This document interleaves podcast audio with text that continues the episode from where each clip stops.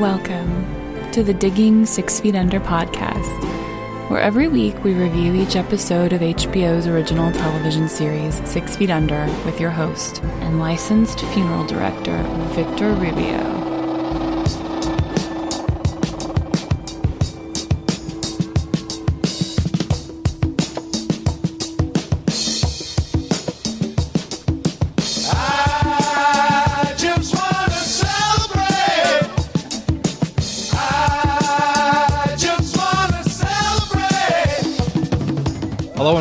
The Digging Six Feet Under podcast. I'm your host and licensed funeral director, Victor Rubio. And today we are here to discuss Season 5, Episode 12, the series finale, Everyone's Waiting. Today I am here with, Marissa McHale. and we are here to do the last episode of Six Feet Under. so it's officially the end game. This is, well, no, no, no, no, no. What? The whole thing is the end game. so it's well, officially the end. This is Phase 4. Okay. Right. Right. We- This, this whole thing has been the end game. Got it. This is the fourth quarter. Got it. This is Phase 4. Yeah. Okay. So with that being said, um, we do have to get a little, or rather, I have to get a little self-indulgent.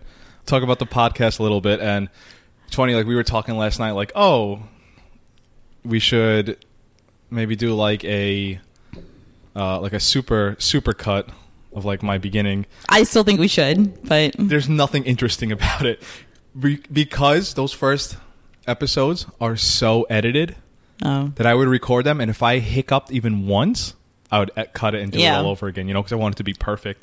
Because remember, we listened to one of the episodes, and I was like so polite. You were the- so funny. And now you're cursing and this and that and yelling at me. um, so let's say two things. One, we have a Facebook Live going on Yes. while we're recording. Um, so hello to everyone out there. Hello. And secondly, I want to go through some thank yous, and it'll be in the show notes.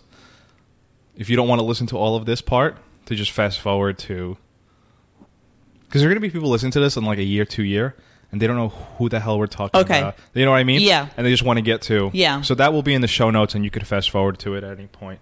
Um, a lot of this we had conversation about already last night. Uh, the idea that like this podcast was a total success. Yeah. Uh, I mean, I didn't. You weren't there when we first started it. Um, but like, how cool is that? Yeah. Like Facebook Live. Yeah. Like people actually care what what I'm talking about, and more so, how funny is this? People care what you have to say. That's the craziest thing I've ever heard. but like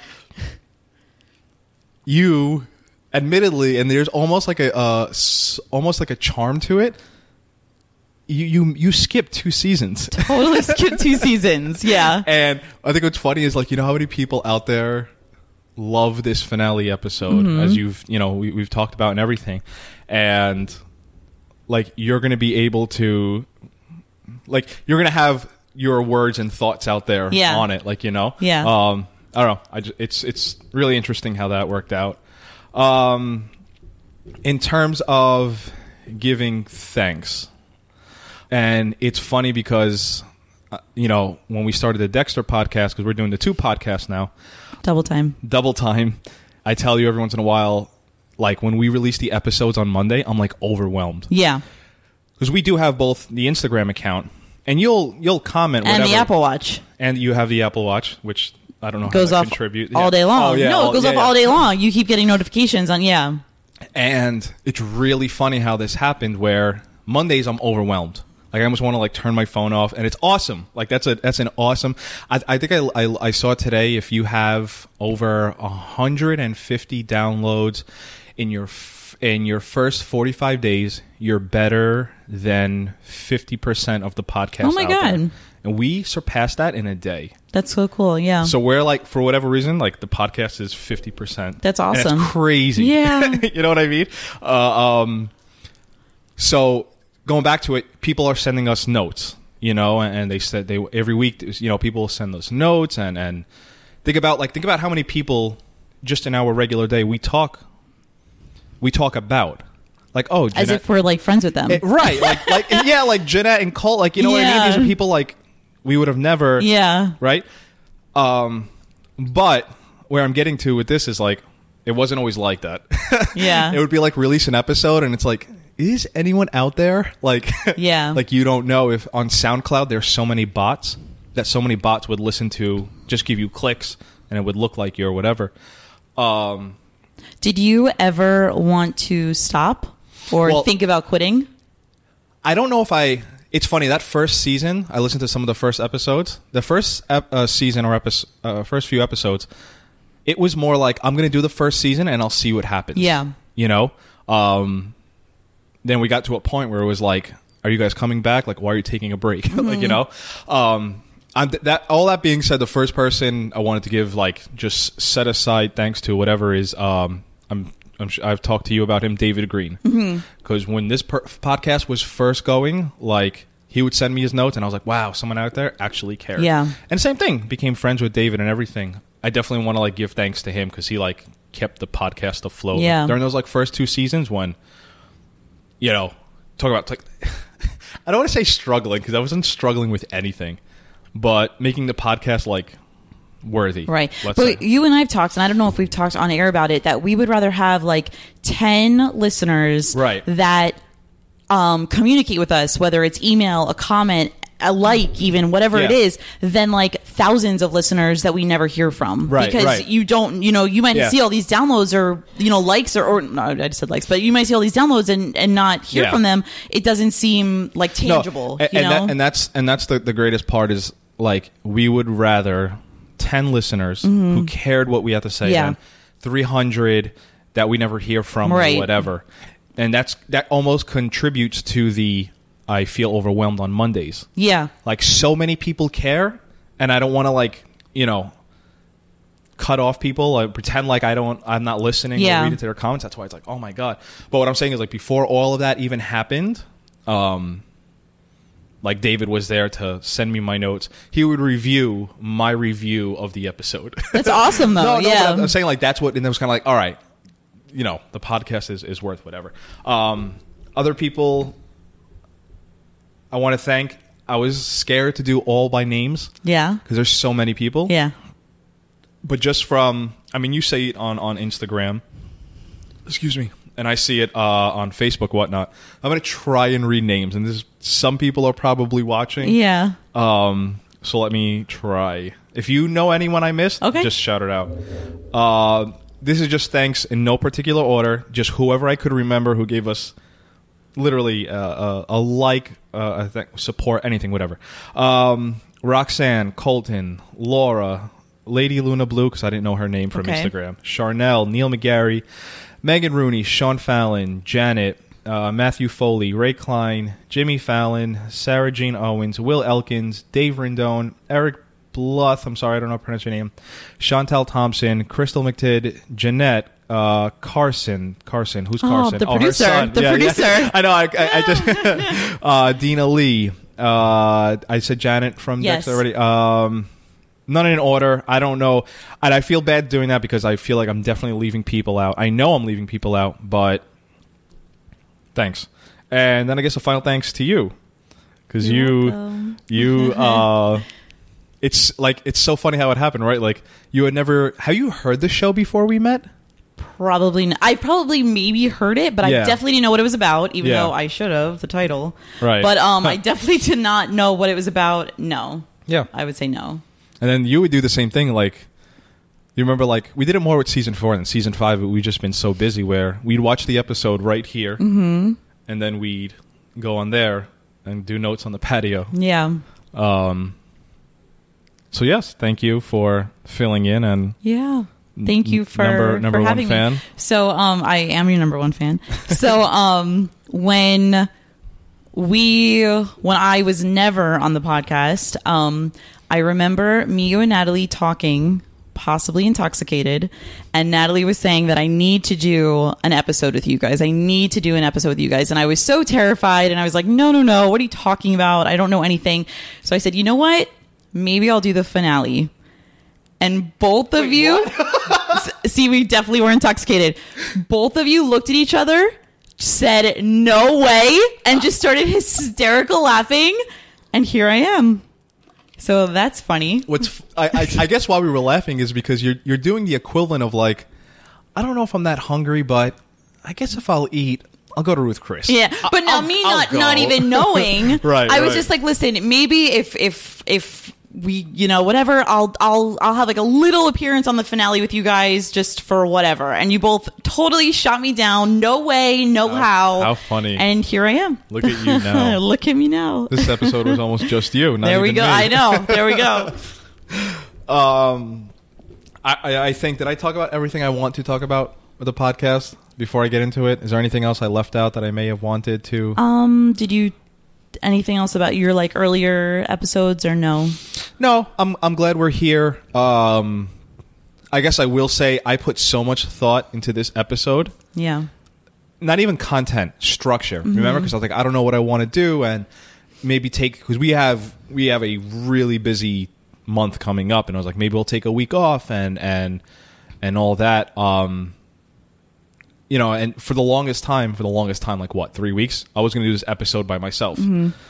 And I don't even think we talked about it. I think it was just like, no, let's let's just do it together. Yeah. Um, so no, I, I guess that's it. Yeah. Uh, happy, happy we're doing the last episode. Happy, it's over, and also sad it's over. yeah. I, but I'm I'm exhausted talking about Nate. How does David feel? But then how Is do you Ruth how do gonna you get feel over that it? we're doing this for the last time? But uh, you know what? I would feel a lot different if we weren't advertisement doing Digging Dexter. like you know Yeah, what I mean? yeah. Like we have to record Dexter tomorrow, so Yeah. like this is the last time for Yeah. Six Feet Under and these characters that whatever. Uh, I was talking to Colton today. Dexter is so much lighter. Yeah. This show is heavy. I We were talking about abortions, Yeah. incest, this and that, and it's just like, and we're dying, Yeah. death, and uh, you know, a woman who's been missing, and how do you deal with that, and and, and you know, uh, adopting children, and everything. And on Dexter, we're talking about we love when Doakes comes in a scene and says, So "The fuck, motherfucker!" Like you know, just like him. wow.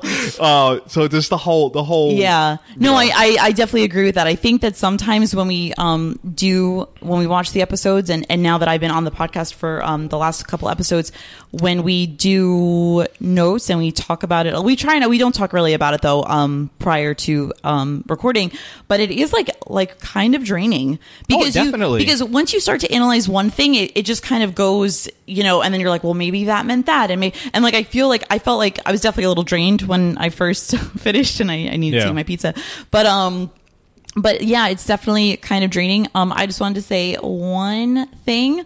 Um, from the day that I met you, when you talk about your podcast, you could just tell like how much Yeah. you love it and how much you enjoy it. Yeah. And um and, and I definitely consider this your podcast and even Digging Dexter is our podcast, but you do the work. I do the fun, you do the work.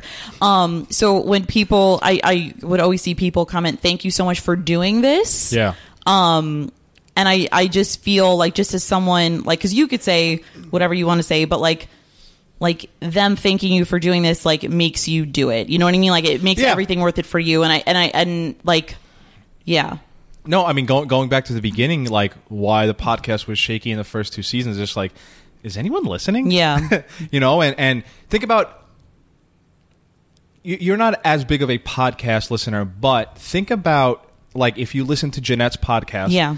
and we never told her you listened. Mm-hmm. How would she know? No, right. And like, what makes her? And Yeah. I, I've talked to her about it. What makes her excited about wanting to like record another Yeah. episode? And her ep- her podcasts are from scratch. Yeah. Like she does it on a topic. We do this. We we give us an hour of content and we'll give you back another hour Yeah. of content. Um, you know, a lot of podcasts out there. They're out there, anything. Um, but like when we started Dexter, Janet Yeah. would write in, and it was just like, "This is awesome." Yeah. Janet actually.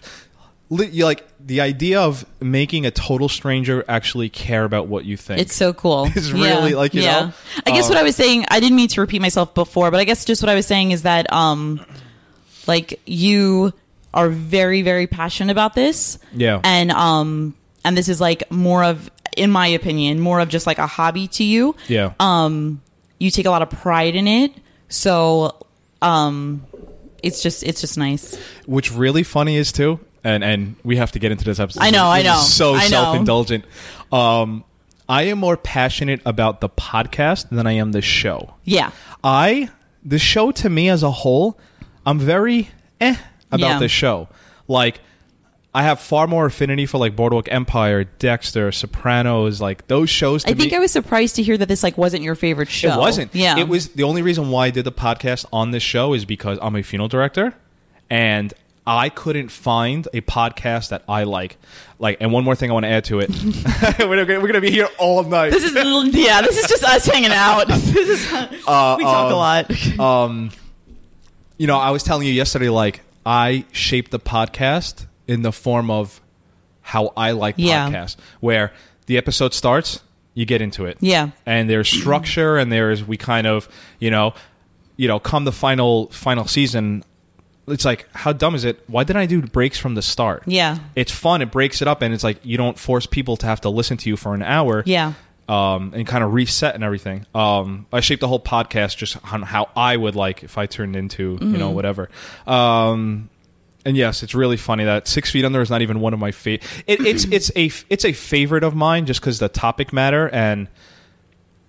I have a bigger affinity, obviously, for the podcast. I'm more, I'm more passionate about Yeah. putting out content regularly, whatnot, than I am about the show. And furthermore, if I was going to rank stuff, it's honestly podcast, the finale, and then the show.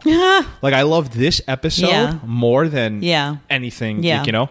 Uh, I think we could get into it. With that being said, let's Yes. go. okay. Do we have anyone there still now? if you're still listening to us on Facebook, Yeah. goodness. Okay, um, our episode opens with what I have to imagine in the writers' room is something they wanted to do since season two, like starting out with a birth Instead of a death. Yeah, and instead of putting the end date, Yeah. like you know what I mean. You know how like. Like I've wanted to use the song from the finale and the the phrase "what Nate says." You can't take a picture of this; it's already gone. Mm-hmm. Since the first, ep- I thought I was I wanted to end every episode with it, but I was like, no, no, you got to save it. Yeah. And in the grand scheme of things, what I'm talking about, who the hell cares? Yeah.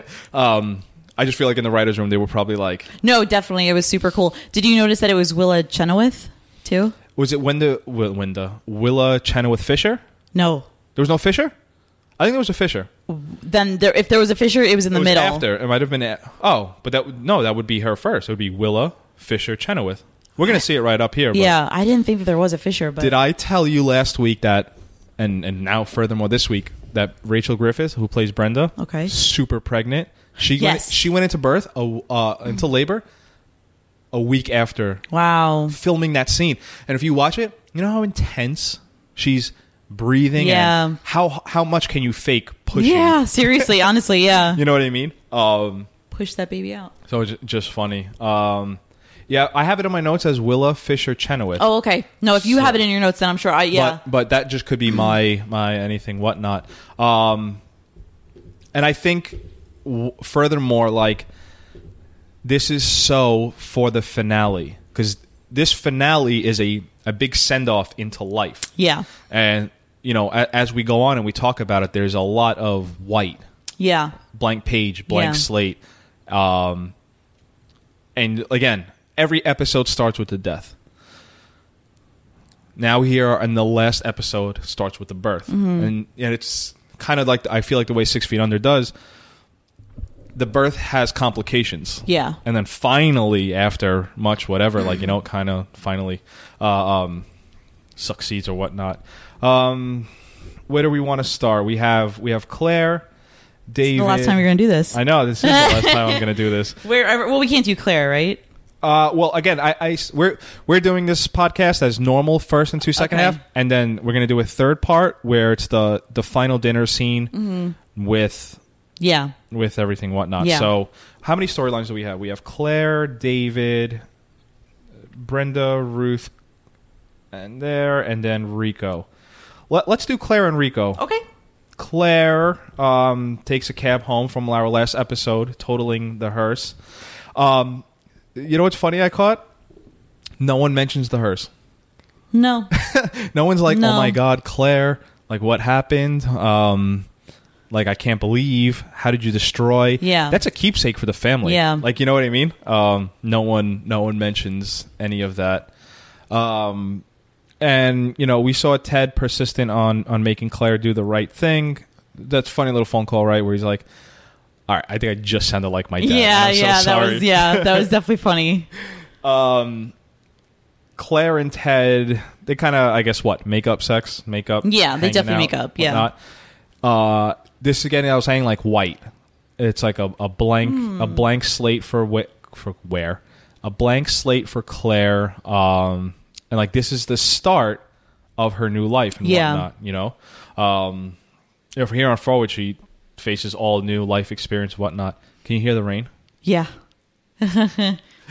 I really like um, when they were. I, I liked that scene just of them kind of in bed and nothing so substantial even happened, but it was just a nice scene Yeah, and it yeah. was like a super vulnerable scene Yeah. for the state that they were in. But um, when she was kind of saying she doesn't know what she wants to do and she feels like she's underwater, and he said, "What about being an you know you're you're an artist? You want to be an artist?" And she's like, "Yeah, but I don't know if I'm good enough." And he said, "Well, if you're not good enough, then you'll get better." Yeah. and like I loved that line Yeah. because it's so true. Like, um, especially just like speaking for myself, like I can be stubborn at times, and if I'm not good at something right away, and who is, Right, but right. if you're not good at something right away, it's like, well, this isn't working. Like, just done, you know. Um, but obviously, as you age and mature, but it, it's it's not that easy, but it is that easy. Like if you're not good at something and you want to succeed, just get better. Try harder. Do Mm-hmm. Yeah, something, yeah. you know, to Yeah. get better at it, you know, and you will. Uh, yeah, and there's a lot of Fisher stubbornness to Claire Yeah. up until this point. Right. Let me ask you something going back a little bit. Uh, uh, did this feel like a finale to you? Yes. Second, th- now, the reason why I asked that is because the first time we watched it, you kind of you were had lukewarm results. We watched it together, which has been like the first time since like season Yeah. one, and then Okay. and then, so I and then when we rewatch, uh, am I fair to say you are lukewarm on the thing as a whole, or no? Um No. Okay. And I wasn't lukewarm when we first watched it either. But um, oh, it's Ashley. I was going to show you, but Oh. um, I wasn't lukewarm when we first watched it either. But um, I kept I, you know everything you hear about the finale um even when i would speak to, to people oh yeah my you know we're doing this podcast on six feet under. Oh my god that's the best show. That's the best finale ever. You hear about it. That's the second thing that everyone says about it is like oh it's a great show and it's the best finale ever. So the whole time i was waiting for like what crazy big thing was going to happen and then you and i spoke and i said that and you said like well no one says anything crazy happens. They just said it was really good. But i was waiting for like something crazy to happen because in my opinion like nowadays for a series um like this show would have ended with nate's death nowadays like usually like now a finale it's like something crazy happens it ends and then that's it and like i feel like the beauty with this show and the um what's different about it is that it didn't end there. Like one of the main characters died three episodes ago, you know, and it didn't end there, you know? So I never had lukewarm feelings about it. I just, it was one of those things that was very, very built up. And I was on the, like, I was on the edge trying to overanalyze everything, trying to figure everything out before it was happening. But I definitely felt like it was a finale in the sense of everything was getting wrapped up and everything was getting finalized and things like that. I definitely felt like it was a finale. Right. Yeah. Um, and then obviously we'll get to the finale montage and, Yeah. and all that. Uh, you know, it's funny. I don't think it feels like a finale until the second half of the episode. I feel like all of the characters, and I agree a little bit, but I feel like a lot of the characters, um, you see like some of their traits are just changing and they're evolving, and Yeah. you know, and that's kind of And I, what. th- I, and I think the person who has the most, who do you, if I'm going to quiz you, or I guess more more your opinion, who do you think has the biggest? You're right, because all all the characters, what was facing them all five seasons, and then within the last half hour, completely go this way. d- different, yeah. Who do you have as like the most? the most like evolved? Yeah. Um, I'm going to have to say David. Oh, okay. I was going to go Ruth. I'm going to say David. I think Ruth, but eh, we'll get there. We'll get there. Yeah. Now we're jumping around. Uh, um, and then what? What really ends phase four? Claire gets a call from New Image Studio. yes. Uh, I think New Image is an intentional title. You could have called the photo studio anything. Like Yeah. the whole photo. Oh, yeah, that's true. Could just be any, you know. That's true. It could be blank slate Yeah. industries or whatever. But I think New Image and whatnot, right? To to move to New York. Uh, Claire gets the job. Yes. the the convo her and Ruth have, you know, basically where where Ruth doesn't have any regrets. She just has regrets of like she didn't give herself options. Yeah. And she doesn't want to see that happen with Claire. I didn't have Claire going down the same route as Ruth, but you're no in in the end you are your parents' child, whatnot, you know. Just put it on airplane Ashley's mode. trying to call in. That's what's that's what's actually happening. I didn't get it until that's what's actually happening. okay, well, I just declined it. Okay. And they're probably watching. Actually, you can't call in. Ru- Ru- Claire, Claire and, and Ruth, their their conversation. It's oddly emotional. Not oddly. It's very emotional. Yeah. In terms of Claire moving on with her life and whatnot. Um, anything on that or Um, let me see. Let me see. Um, you know, she just says that she needs to find whatever life has in store for her. So Yeah. I think that that kind of leads like open road, new journey, new life. You know. Um, Yeah. but no, not so much. Claire and Ted have a final drink Yeah. at Ted's place, and I, I thought it was later in my notes, but Ted gets shafted here. No, like if you if you think about everything, I, I forgot what they said because I, I, 'cause I believe somewhat of a timeline was established. Four months. So it's okay. So yeah, when he's talking to Billy, four Yeah. months. Uh, um, like he was dating her for four months. He really likes her. Yeah. like really likes her. Maybe he likes her more than Claire likes him. Maybe. Yeah. Peace. After kind of setting her up, Right. you know what I mean? Definitely. Um, I guess there is some saving grace in that twenty years later. Yeah. I think that him, and I'm not disagreeing with you at all whatsoever, but I think that him being so supportive of you need to be an artist. I know you're going to be good at it. I know that, Yeah. you know what I mean? Yeah. That, that kind of um, lent a hand to it. What I'm saying though, picture picture when we first started dating in No, four I months. know. Four at four months, if as their relationship looked, um, you know, let's just say, I when, you know, since day one we met, um, I had to go to Los Angeles to do this podcast, Mm-hmm. and you were pushing me because it's like, unless you're completely selfish and Yeah, arrogant, of course. why wouldn't you push someone? Yeah. Um, and then he pushed her to the point it's like i'm actually going to do it Yeah. like as a human you're probably happy but you're also probably destroyed Yeah. it's a little it feels a little dirty that they don't show ted and they kind of do a little bit because he's like i don't want to see i you know i I want you can't all to share myself yeah. but that must suck Yeah. i felt so bad for The ted only thing, and I'm not disagreeing again, the only thing is that when Billy asked how long have, has he been seeing Claire, he said he met her about four months ago, but they weren't, they didn't get along right, or they didn't hit it off right off the bat, something like that. So Yeah. maybe it was less time, and maybe it was one of those things of like, you know, he has his career, she's wants to pursue this, Yeah. and it's like, what are we doing? You know, it's only been a few months, Yeah. so you know, but no no a- a- and and in the end like maybe maybe it's not as bad as i'm making it i, I i'm just looking at I think it we just love Ted. Yeah, I, like, I guess because Ted's a good dude. Yeah, right? yeah. yeah. Uh, and then in a little twist, at the last moment, New Image Studios calls and Claire and says, "Sorry that the job." First of all, does that like is that how that shit works? Who knows? Like, like, hey, so you know that job? Move you're- out here. You know, you know that that whole life change you're about to make. Yeah, Never mind. yeah. I don't know. the guy on the phone who calls Claire and leaves a message is actually Alan Ball. Nice. Yeah.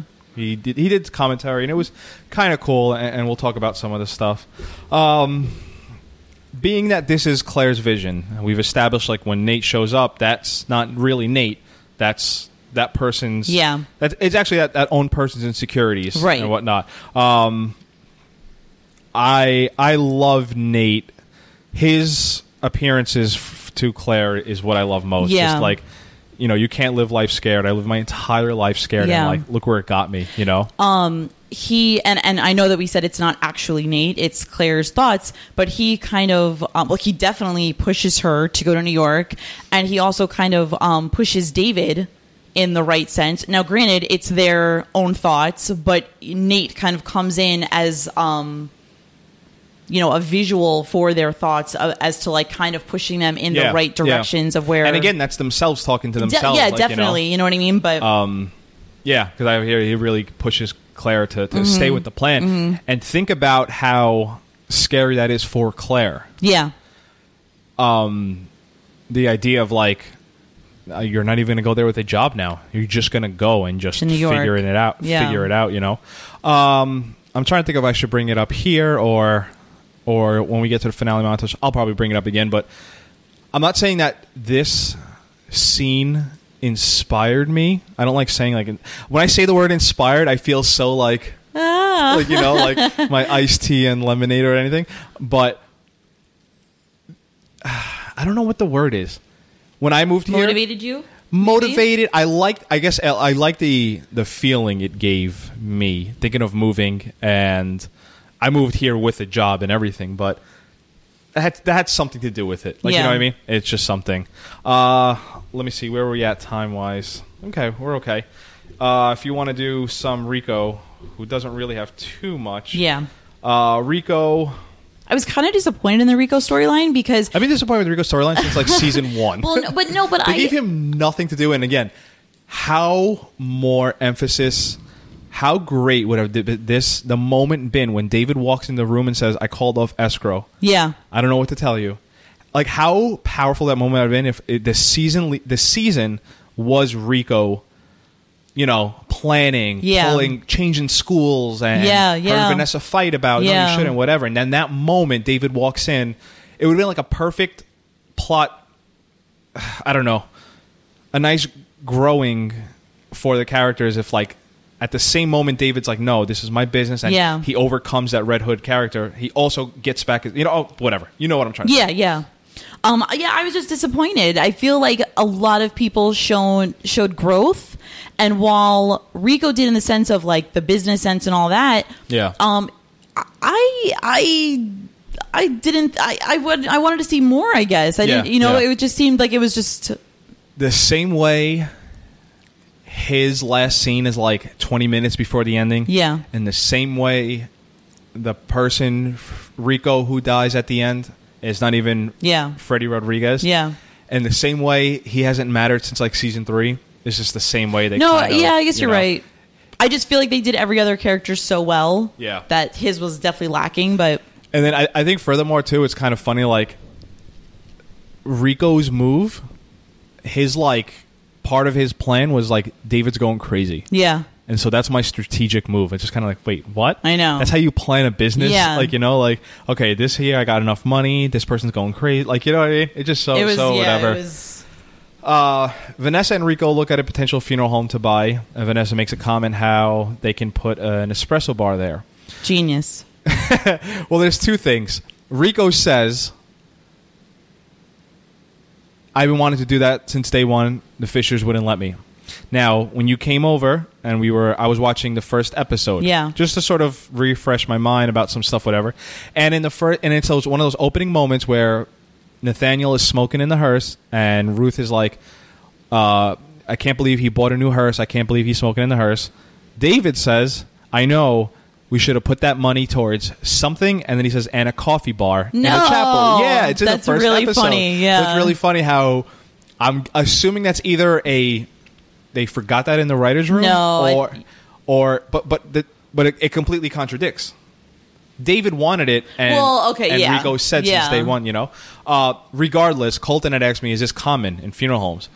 And I think we're now in a day and age in 2017. Uh, God, what are 18? we in? 18. there is coffee bars in every single funeral home. Like it's a totally a thing. Furthermore, I think there's now food in almost every funeral Wow. home. Like there was a funeral home I used to work for. Right before the visitation, before the family would come in, uh, we'd go to Publix and get cookies, just like cookie tray Mm-hmm. Yeah. and whatever. Uh, this was ten. God, what are we? Thirteen years ago. So maybe it wasn't yet, but like, yeah, the idea of like putting a coffee bar or whatever is totally. Funerals are social gatherings. They're social appointments. Yeah. you know what I mean. Um, so it And just food makes is sense. comfort. Yeah, You know, yeah. so coffee, m- you know. for- but more. You're right. More so because it, it's more so the fact that it's a social gathering. Yeah. Same way like a hotel. that same setup is kind of like the same thing, like Yeah. the visitation, whatnot. Uh, David, after his dream, and we'll get into that in David's storyline, calls off escrow and approaches Rico. Family business. He's not selling it. I think this sticks to more of Rico's storyline than David. I think um, what's interesting or telling here that if you watch that scene, what separates them, there's two embalming tables. David has an embalming table on his side, and Rico has one on his side. Rico's bo- table has a body on it. David's is empty. David's doesn't. Yeah. So I wonder if that means Rico is more successful or Hmm. is Rico's plan dead? You know what I mean? Like, Yeah. Or is it just the way that it was shot? But nothing's unintentional. You know what I right, mean? right. Yeah, I don't know. Did you catch on that? Did I, you- I I remember the two tables, but um, and I remember that Rico was embalming at the time, and and that other table was empty. But I didn't pick up on anything of any meeting. But I, I would have Rico as more successful because while well, and also, sorry, didn't mean to cut you off, but also it's kind of one of those things of like. I called off escrow because I want to. This is my business. Yeah. And Rico, who we know does all the work, he does everything. Like without Yeah. Rico, there Yeah. would be no business. And it, it almost, in my opinion, just as watching it, it was almost kind of like David seems a little spoiled in that sense because then Rico's like, well, then who's going to give me my money? Like, I don't want to be here. Who's going to give me my money? Then I need to like leave. Yeah. And he's like, well, you know, I don't have it. And like that was literally the answer. It wasn't even like we'll have to work that out. We could talk about things. I'll go to my. It wasn't any of that. It was like, nope, I don't have it. Oh well, you're stuck. You know. So it was almost like David was like kind of like being like a spoiled brat. I think he was being a spoiled brat because the way Rico was treating it the entire time Yeah. leading into it. Yeah. Like Rico was just like, "Your business is not worth anything, so you're gonna buy me out, or what are you gonna do?" Right. And he caught David at times like, "Why, why am I even fighting? Here, here's your money, Yeah. Yeah. Uh, that's why I think David, which is odd in that. You know, there's no emotions in business. Right. It's business. That's Yeah. where the saying comes from. Uh, it is, and as we're talking about, and it kind of just hit me. Uh, television. yeah. you know what I mean? Yeah. There's nothing interesting if David says, "Listen, I called off escrow, and we're gonna work. We're gonna work a way for you to buy me." Yeah. Like, there's no tension there. Yeah. You know.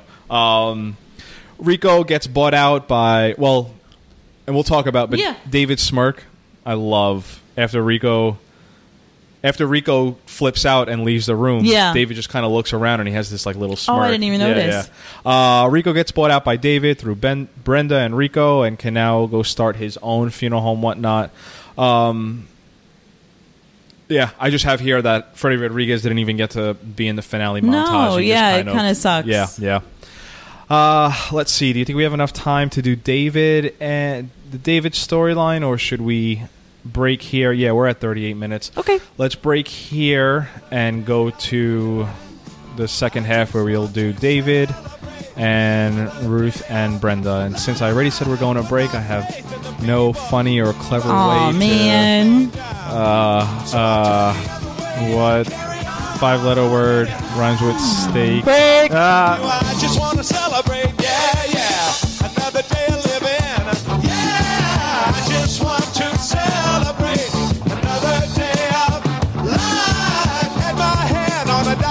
and now some final thoughts from our sponsors. You leave your door open like that?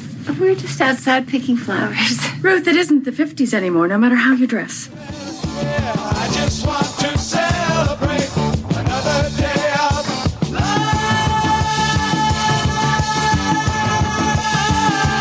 Doing it all, get you down low. And we're back with part two of three of the podcast. Wow. Yeah. Triple, triple pod. Uh, two things. One, we are still on Facebook, and now we are on Instagram Live as well. Very cool. This means nothing if you're listening live on Monday. Yeah. Because this has all been. but I Hopefully- think it's saved, though, right? Yeah, hopefully we could save it, and then on Instagram at least we could like put it on the highlights. Right. That would be cool. Yeah. Um, so we have David and So Claire. what's the second thing? The second thing is we see David, and like I've said since episode one, Keith has been a rock for David. Yeah. Um, I think out of every relationship on the show, they're my favorite. David and Keith. Yeah. I'm going to tell you something what's really funny on if we're going to do some podcast retrospect stuff here. On season three, episode two or three, I had a guy by the name of Chris Green, and he runs this Facebook group, uh, Underdogs. fuck, I forgot what his podcast is called. That's a really bad job out of me. Anyway, he was referred to me as a guest from Sean Fallon, actually, uh, because he was a big fan of the show, and he also said his like his like why he was interesting is because he finds everyone on the show extremely unlikable. Hmm. And it starts and ends with David and Keith. No. Think about they've been fighting since day one. David, how funny is it when you came in here? We had on season one. Yeah. What did you say about David? So verbatim, I said, I don't know what this means, but I think that David's a wet blanket. But right. you're trying to set me up. no, I'm not. what do you mean? I, I'm saying that You'll get it eventually. David and Keith, Yeah. they're not. Oh, I'm sorry. Keith is likable. I don't think David's likable at all. Like, I think he's sweet, but as as a character whole, I don't think. I just realized. See, I love David. I love him. I think that he, I, I he's, yeah. right. Um. You like David, but you don't like Michael C. Hall. It was your No. no. But basically, I'm obsessed uh, with Michael C. um, Hall, and you know that. um, I think as a couple, they are highly unlikable. They're like whiny. They're my always favorite. fighting. They're not your favorite. They are. I'm telling you, they, are. Oh, okay. yeah. Okay. Um, I just think, thank God they are not fighting in this episode. Yeah. You know why I think that they're my favorite? And this doesn't and we're talking way too much and this doesn't even really the finale episode, so if we're ever gonna talk too so much. So I, I feel like you you totally a thousand and ten percent see why they're together. Like where David lacks, Keith picks up, and where Keith lacks, David picks up. All right, I see why David is with Keith. You don't see why Keith is with David? no. I feel like he's like mothering, organized, has it together, very caring, like kind of Yes, but I'd feel like Keith is would be, still be where he is if David wasn't there. Whereas I I, mean, I don't. I don't think the opposite. No, I don't think the I opposite. think I think David Love David, though. still be still be at home and still Yeah. you know. Um. Anyway, regardless, yeah. Uh, David, this fight in the beginning, it's like David's freaking going off the deep end. Yeah. and Really I, bad. I love it. There was a fight. God, I can't read comments, but there's a fight in one of the seasons where they fight so much. Of course, Keith has scratch marks on his chest because that's the only defense David has. Um, but that episode, Keith pushes David, and he pushes him so hard, like the entire camera wall shakes or whatever, like shakes. And I remember being like, if Dave, if Keith ever pushed me like that, he'd kill me. Yeah. like I, Yeah. there'd be a Victor-sized hole in Yeah. the in the wall. Um, beginning this episode, it's so funny. Like Keith, act, David acts up to the point where Keith has to come and like, Yeah. and like. They make it so it's somewhat of an even fight. That shit ain't even. No. Keith, no, you could tie Keith one. Keith. Yeah. You would destroy David. Yeah. Uh, uh, anyway, um, David, I think David, after realizing Rico wants to end the business, David, uh, um, you know, because he's kind of like, I could do so much now, Yeah. more now with my life and everything. Uh, it's kind of funny because in the first episode, first few episodes, he wanted to be a lawyer. Yeah. And then in this episode, he's like, I don't even want to be a lawyer. I just wanted to have sex with a lawyer. Yeah, like, yeah. You know what I mean? Uh, um, and I think it's funny. It's just like, just how we've been saying that. David's like, why do I keep coming back to this? Mm-hmm. Why do I keep coming to that business that clearly has done nothing, whatever? And like Brenda says, habit. Yeah. All these characters are stuck in like a habit. Habit, yeah. And then in like the end of this episode, they finally They totally break off. break all it, of whatever. them. Yeah. But like, it's funny. Like it's the key to the entire episode is like what Brenda says. Like, Yeah. it's habit. That's Yeah. why you keep, you know. and that's like so relatable. Yeah, yeah. Durrell, super sassy this episode. We laughed a lot. Oh. I love him.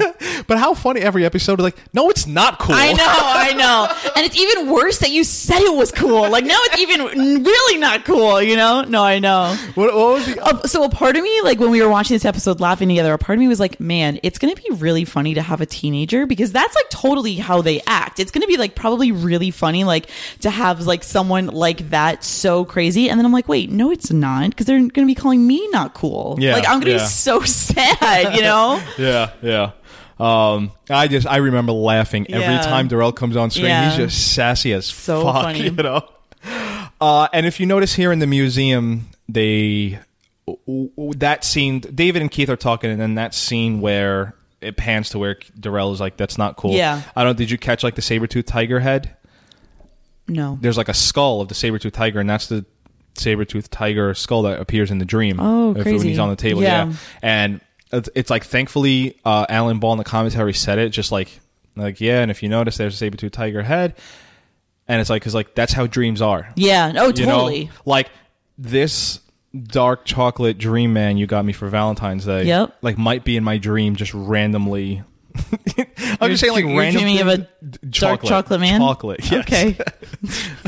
Um, I just say how like random things are in your dreams, and Yeah. I say the reason why Six Feet Under has the best dreams is because the most random stuff pops up. Yeah. it's not like you know whatever. Uh, Nathaniel, what's that? Oh, I'm rewinding the episode.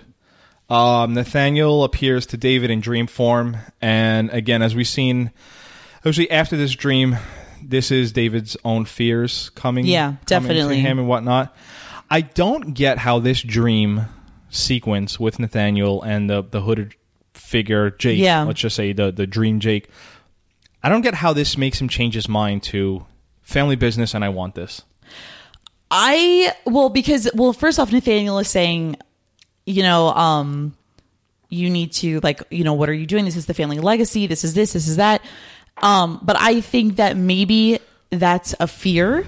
Like like clearly he's had these these uh, moments with Nathaniel where we know it's just himself and he says like oh you're not good enough. You were never good enough. You don't know how to do that. You don't know. That I guess he may be scared to now run the family business without Rico and without Nate. Right. and you're going crazy. How are you gonna you can't like you are now I mean last episode you asked me what did I think happened to the business and I literally said I think Rico does some goes elsewhere and David is crazy so how can he or going crazy so how can he run the business you know? So I think that is what his fear was. Yeah. and then him tackling the the red hooded guy Yeah, yeah. um just was was all of his fears. I think that that that um person that that symbol was all of his fears kind of wrapped up into one. And then finally he you know overcame them. And then when he woke up and saw nate i kind of took it as like Nate, like, and granted, it's not Nate, but like Nate kind of like helping him, pushing him along, giving him that courage, like what he said in the at the funeral. You know, when the kids used to pick on me, my brother would always like give me advice onto what I should do, and Right. you know, um, he always knew how to handle things, whatever. So that's how I took it. I the only thing I could tr- sort of connect, and I kind of thought this while we were talking because you just said how every character changes or evolves, whatnot. Um, it's the first time I believe in the show's series run where David fights back. Definitely, He doesn't get pushed and just kind of like that was like you know it's the first, Yeah. and I feel like maybe that's him, whatnot. Uh, um, the way he wakes up to Nate is is it's so funny how it's one of the most powerful. N- Na- N- Nathaniel Peter Krause doesn't even do anything. Yeah. he just looks at him. Yeah. and I feel like the look is like, "Hey, I'm your big brother, and everything's gonna be okay." Yeah. Like Yeah. you know, I was just like, "Yeah." Um, but I think that's him confronting that fear. Finally, like kind of like you said, like finally Definitely. he fought back, and that's Definitely. what. While and then almost like a newfound confidence Right, of like right, no right. i'm i'm not scared i'm gonna run Yeah. this place and i'm not gonna let anyone down and i have the confidence to do it definitely Right, right. And I like now it's funny because now I want to talk about the Rico side of it. But that's you know the next day he comes in and tells, and it's funny he's like looking really good Extra in that good, new suit, yeah. and like you know, um, I love the way Rico is barking back at him, and he's like, because he kind of has. Do you know what I'm talking about when I say the the Batman voice? who does Rico. He's like, because i know the batman voice yeah, but if Rico's if Rico or, or Freddy Rodriguez, his actual tone and voice is like gravelly. He's like, "Oops, sorry, I hit the mic." Um, just the way he says, like, if anyone has that kind of fucking money, they're gonna fucking try to buy. their yeah own no thing. yeah i can see that It's really, it's funny. He's like scolding Yeah. because he's just kind of like erupted everything of of um all of rico's plans Right, yeah right, right. and doesn't seem to care that he Yeah. did you know Um, uh, Jeanette wrote in that David looks like the Grinch after he tells them Oh my god. he, it's not an escort anymore. That's but funny. the way he smirks and kind of looks up, you know, That's really funny. Um, does Rico call David a fucking idiot? I think he does. he, I think he might be. Um, he might say this is run by fucking idiots. I think he says uh, anyone who has that kind of money is going to want to try not to start there's something small, not not with a bunch of tight asses. You fucking idiot. Yeah, he might say that. Yeah, Yeah. that sounds about right. I I just I loved um I love the way he he Definitely. Um, David makes a touching dinner speech, and that's kind of the end of their arc of David and Keith and the family, right? Like finally, Keith is Keith. Keith was already there a few episodes ago. Yeah. Nate dying kind of pushed everything up. Um, but you know, David, after losing his shit about Nate, refocuses and has the family and like the family business back back in his priorities. you Yeah, know? definitely. uh, I'm totally going off off the cuff here, and I don't have anything in my notes. And this is not a question you asked or or anyone asked, but if I were to change one thing about Six Feet Under, I would have loved more commercials Yeah. from the pilot. Yeah. we were just watching, and they're so funny. And I feel like it's something they could have done like once every four episodes or whatever, just throw in a random commercial.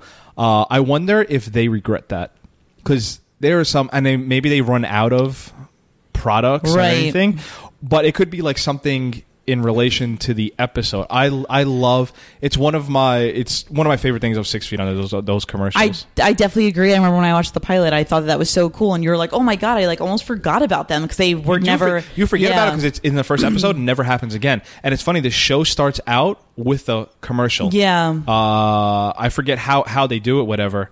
But yeah, I, I, it's just really funny funny how that how that happens. But it also could be one of those things that it started out, you know, um, more funeral director centric, and then Yeah. it ends more Yeah, soap. yeah, you know, so course. that could just be the, There's the zero evolution of There's the. zero. th- You know the most funeral director stuff talk we get the coffee bar. yeah, that's Is- is- so is it. funny. That's it. yeah, that's all we get. You know. That's really funny or Uh, sad, however you want to look at it. We'll we'll talk about two characters that finally are in a scene together. But it, it's interesting to see Brenda, David, and Keith in a scene. Yeah, it was really nice. Um, you know they're family, and Yeah. you kind of forget that. they even show. forgot that. Like, right? Brenda right. said we're family, And and then like- they were like, "Oh yeah, Yeah, we are family. Yeah. You know.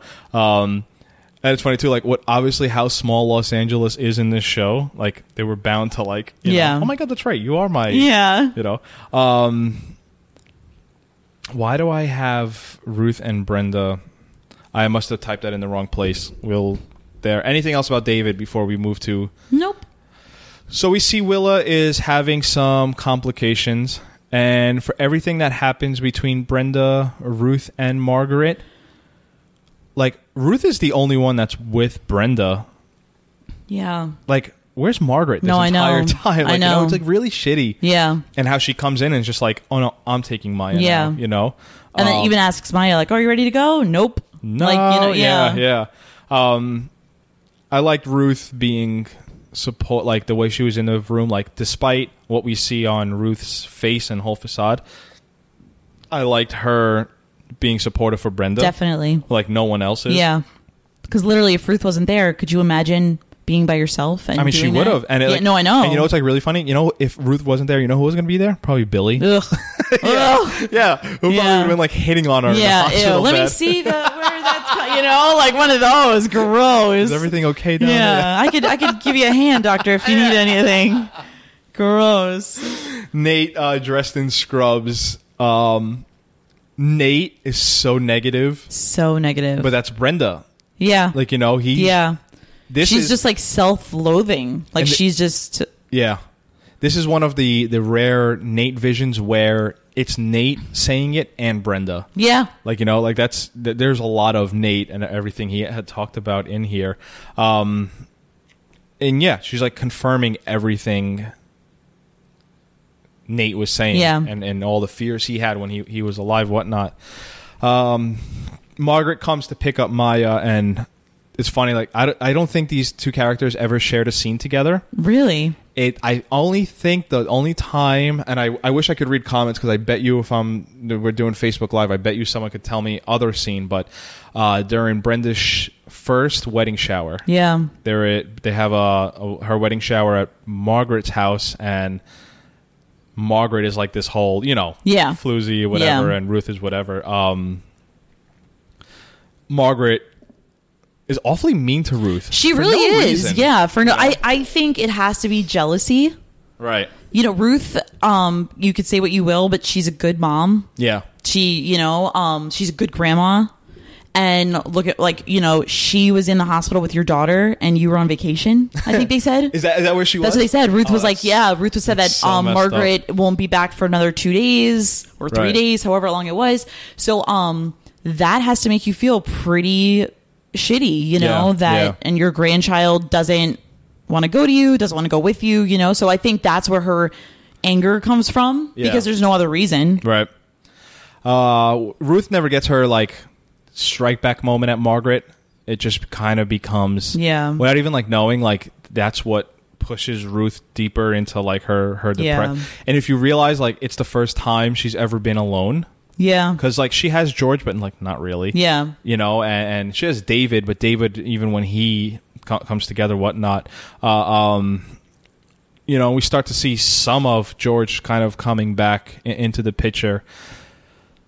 The way the way David walks in when Ruth is on the phone is very similar to the pilot Yeah. um, when Ruth is on the phone and you know David walks in and whatnot. Um, it's just kind of cool how like those two two combine. Um, apparently, this yellow bowl that Ruth talks about. Mm-hmm. Apparently, that's like a thing that's been in the show. I haven't seen it. Oh. It's been on Reddit. Yeah. like the continuity of whatever. Uh, and again, this is where I wish I could read comments because I bet you someone out Yeah. there smarter than smarter than me can remember that. Uh, George comes over and tries to help Ruth, and Ruth sings to, I want to say, and I don't think you would know this, but like the lowest place emotionally Yeah. on the show.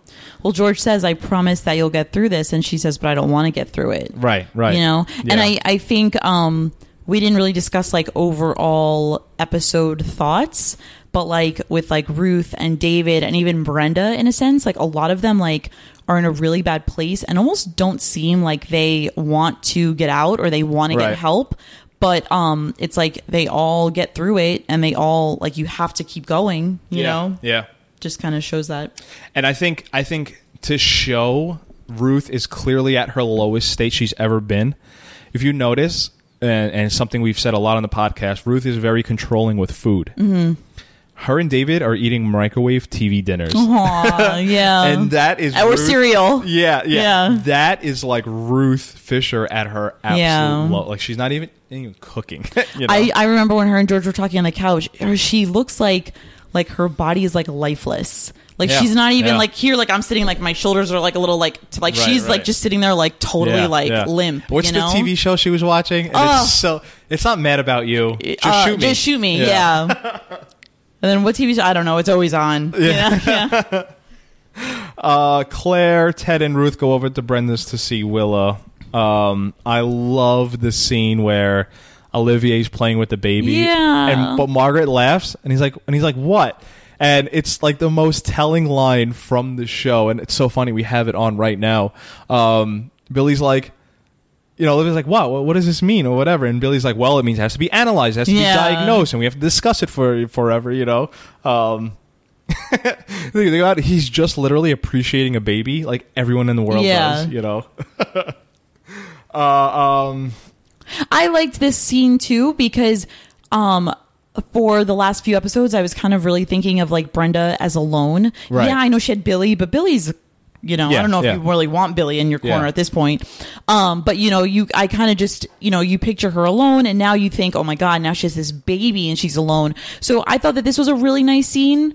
Um it it looked it looked really normal, you know. And I guess I was, you know, you're not expecting anything normal out of that family dynamic, Right, and it right. just it, lo- it was a really nice night to me, in my opinion. before they walk in, how sweet is Ted? Oh, love him. Like Mrs. Fisher, I think Maya would really love this bunny.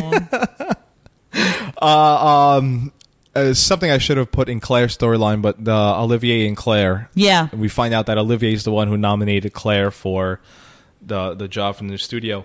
Uh, it's funny how much uh, nonsense Olivier caused to Claire's life and ends up being the one who gets Claire Yeah. the job. It's kind of like why you put up with that. Uh, on the commentary, Alan Ball had said he used to have teachers who were so bitter that they couldn't break into the industry because they say like if you can't do, you teach. Yeah. Uh, and I think they said a lot of like actor, teacher actors. How do you say that? Actors who are teachers, teacher actors, people, act, teachers who teach acting. Yes. Same thing with writing. Yeah. Uh, those are just people, and they, they're like they're like very bitter. Yeah. because they can't make it. And I think it's the same thing with Olivier here, because we we end up finding out like all like he never amounted to shit. He's just Yeah. kind of been like this pretentious without cause for being pretentious Right. artist. Um, I think he has a lot of uh, jealousy and Right. towards Claire, Right. despite you know uh, uh, nominating her. Um, I love how he says it doesn't matter who fucked Russell, I still believe in you. Like that and it was like and you're like, oh wait, what?" Like, you know, like Yeah.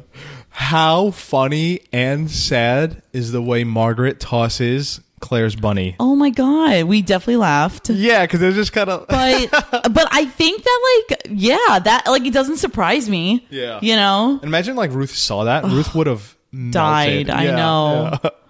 yeah. Um, Ted and Billy meet. So awkward. I love this scene. By the way, and I said this while we were watching though, but what an upgrade. Like when Oh, you see for- them together next to each other, even just like mannerisms. like Billy looks like he just rolled around in some dirt.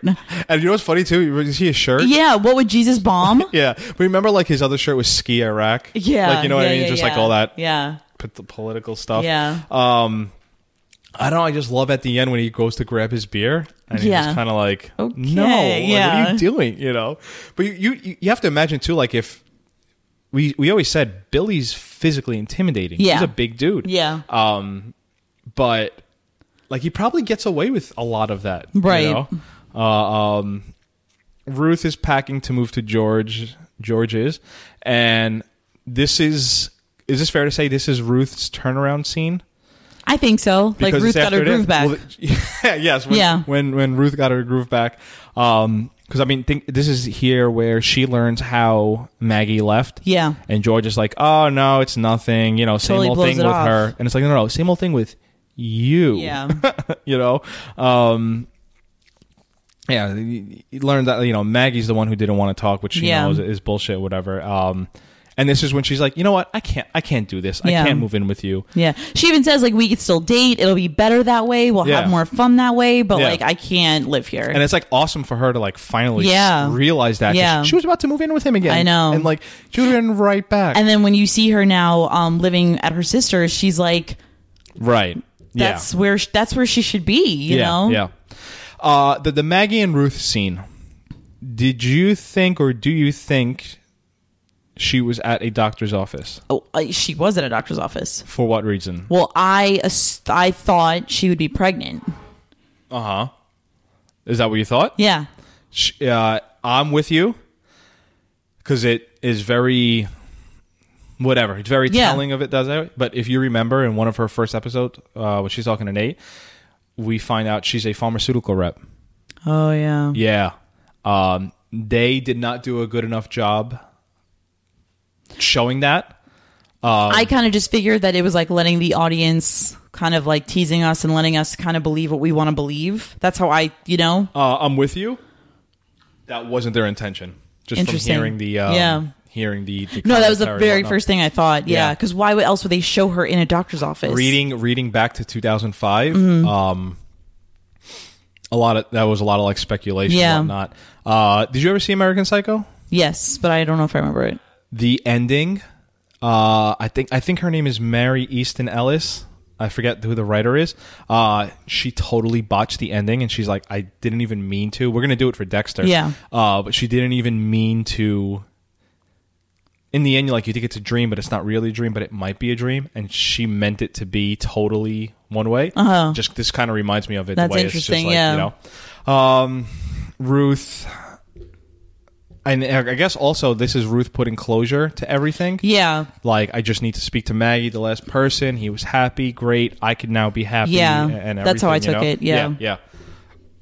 So, like we've been saying, Brenda's just been having awful Nate ghost visits. Um, I think the last one is, for lack of a better term on this podcast, beautiful. Yeah, yeah, Um, it's funny. You thought she died when we first watched this. You remember? yeah, And I, it's so funny how you could take that because they almo- they almost look like grim reapers. Yeah. like And I- death. they are literally death. yeah. you know? And then like, um, I, yeah, I just assumed that that they were like kind of like coming to take her, Yeah. but not in like a not in like a whatever way. But yeah, I I definitely thought that that that was what that was about.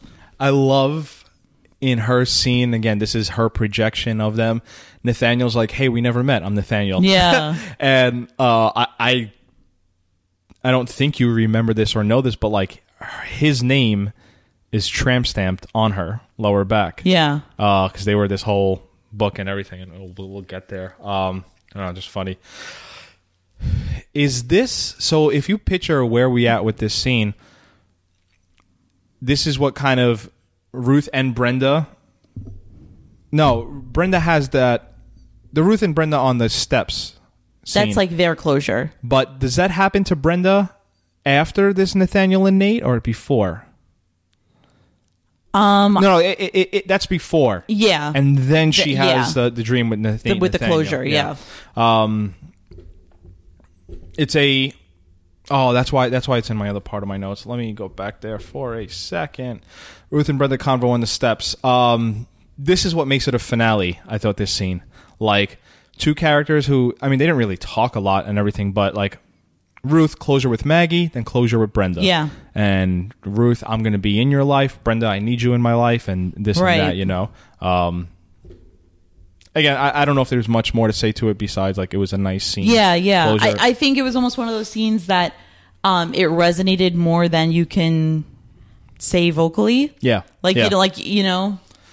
Ruth moves to Sarah's house with Bettina. Go So ahead. now I know that George is still around, but this is like her no man's land. that's all I was thinking. Like her hair's down, Oh God, the wine right. is flowing. they're gonna, right. they're dreaming about being hookers. That's so And funny. granted, George is still there, but this is like partly her no man's land of like what she wanted and like her Yeah. closure. You know? Something I didn't pick up on, but I have it in my notes for the finale montage we're going to do in a little bit.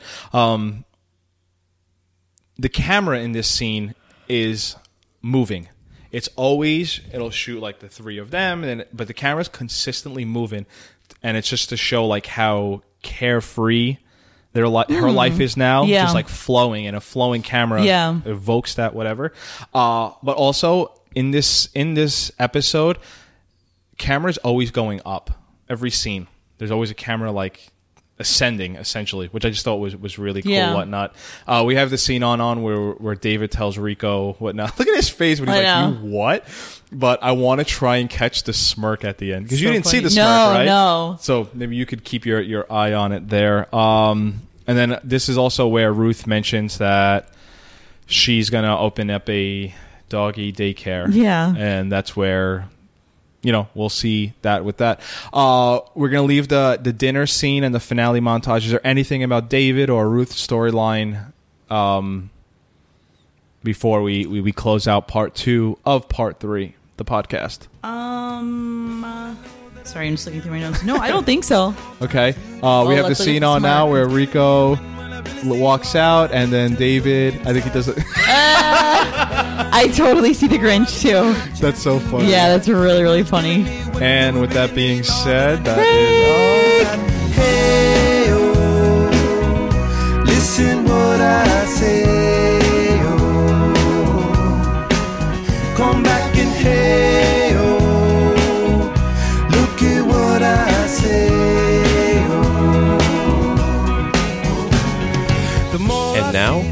word from our sponsors. I've, I've never, never seen you act this way. So? Yeah, so so it has to be analyzed and, and diagnosed and turned into an example of some kind of pathology. I mean, this is the Chenowith family. Oh, God, Billy. Have a drink.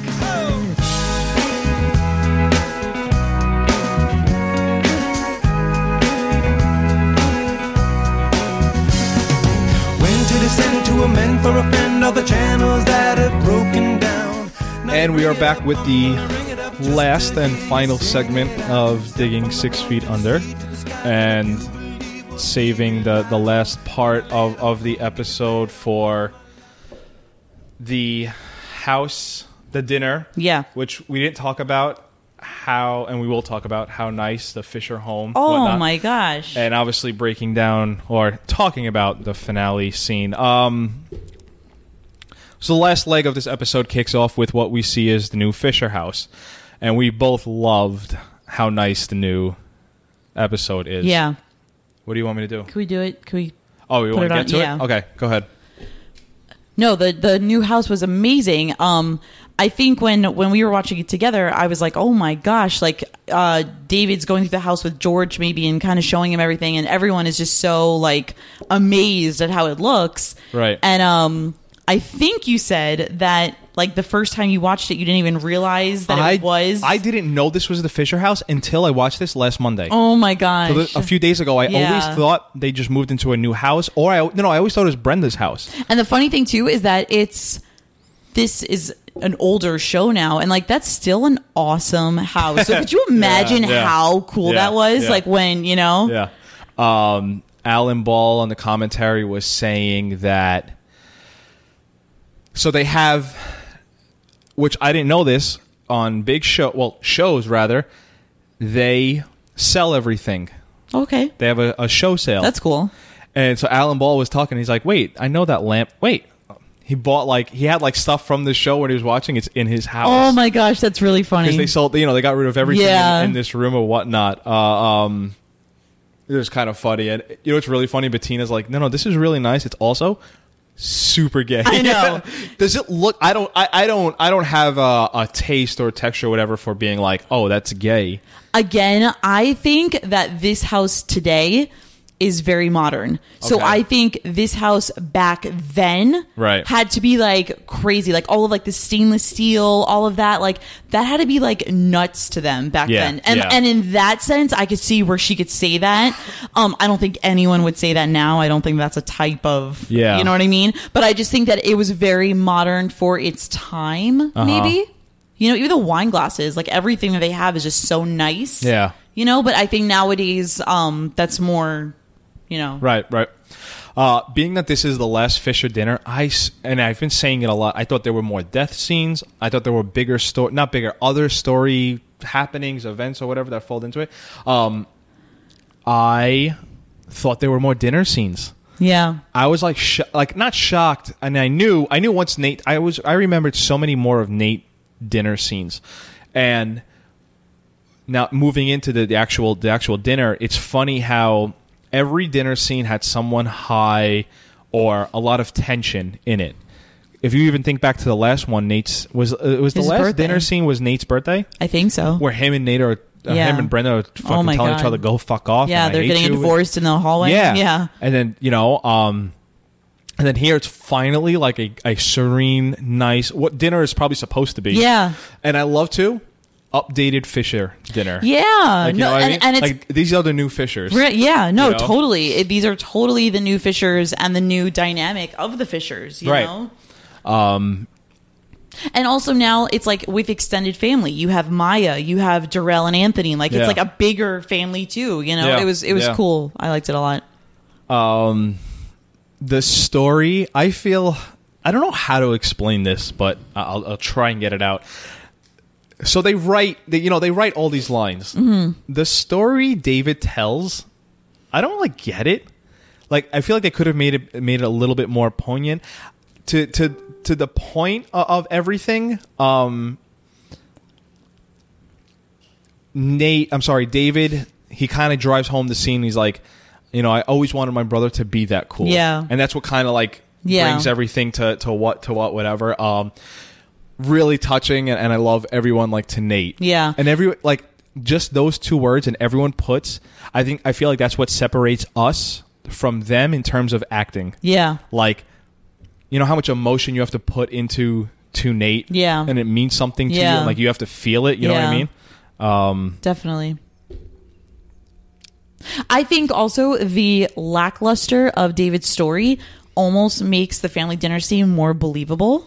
Right. Because I know, like, at my own family dinners, um, we'll hear, like, the, the, the silliest stories that don't mean anything. And I know you've told me stories of things that you've been your poor sister video you doing this and you know all these crazy things that Right. are really like not a big story or nothing big, but like that's like typical family dinner talk. Yeah, I- you know, so, it, it almost so. makes it like more believable Yeah, that it was yeah. that. You know, um, this leads into or bleeds into Nate. I just want to celebrate little yeah, yeah. 15 second montage and I and I said this there you can find it in the comment section but now I'll say it on the podcast I wanted to recreate this cuz there's not it's so funny I put myself the first thing I go through is like the logistics like all right we need to find the white background cuz the the camera work is just you film the same thing Yeah. twice and you just do super cuts of fast cutting of everything but um why the fuck why the fuck am I talking about myself and wanting to do this? Uh, I it's funny I, I'm entering the territory of I love this I love this I love this I love this. Like it's all like you know um but this is and now we have it on. Yeah. I love this like you know, he's like on a conveyor belt. He has the you could tell you could see what was behind him. Yeah. Like, you know, you could tell there was like a studio set and there was like huge fans blowing. Yeah. And again, with the the idea, the motif or whatever you want to call it of white. Uh-huh. You know, it's like the new slate, and this is like Claire's first day Yeah. on uh um and that I, I guess that too is also makes me wish there were more if not commercials, stuff Little like stuff like this that. Yeah. you know where where i have to imagine how much fun that is for an actor like peter krause to Yeah. kind of you know who doesn't dream of being a rock star Yeah. you could be a rock star as an actor you know whatever uh, um I, I just love the it's like 15 seconds and then like you also kind of forget how funky hip that song is Yeah. if you listen to it i don't know it just all of it you know into it um is really cool and how it like bleeds into claire waking up is just Yeah. all of it all of it's great um and when claire wakes up this is where we get the episode title everyone's waiting um i just think it's all i'm gonna beautiful i'm just gonna keep saying everything is beautiful i have nothing else No, I know. how else to describe it but just like it's so funny that, that everyone's waiting means absolutely nothing but like nate saying it to claire Yeah. and it's almost like everyone's waiting it's like your life is your life is literally about to start Yeah. as soon as you you, you drive away Like, you yeah. um claire saying goodbye to everyone and we already talked about this but it's like funny like the fishers lost a nate and they got an anthony and a durrell Yeah. you know Yeah. Um they're just yeah i i this scene where she was saying goodbye and um like when she hugged david and she just said like be happy and he said i am i think that just like and like like he just like looks so much different like that just shows Yeah. like the evolvement in him and then with like ruth when you know thank you for giving me life no Thank you gave me life, yeah. yeah that's like just you know it's just such a it's such a good scene and it see like this is where because you told me that i was soulless you are because I didn't cry, but it made me the finale made me like really happy. And and I I know that I could cry like tears of happiness. No, but I think I, I I feel I feel like the point was hammered home for you, and not to your fault. You took it every which wrong way. Like you were supposed to like it. Like something could make you cry and happy, and like you said, not cry at happiness, but yeah.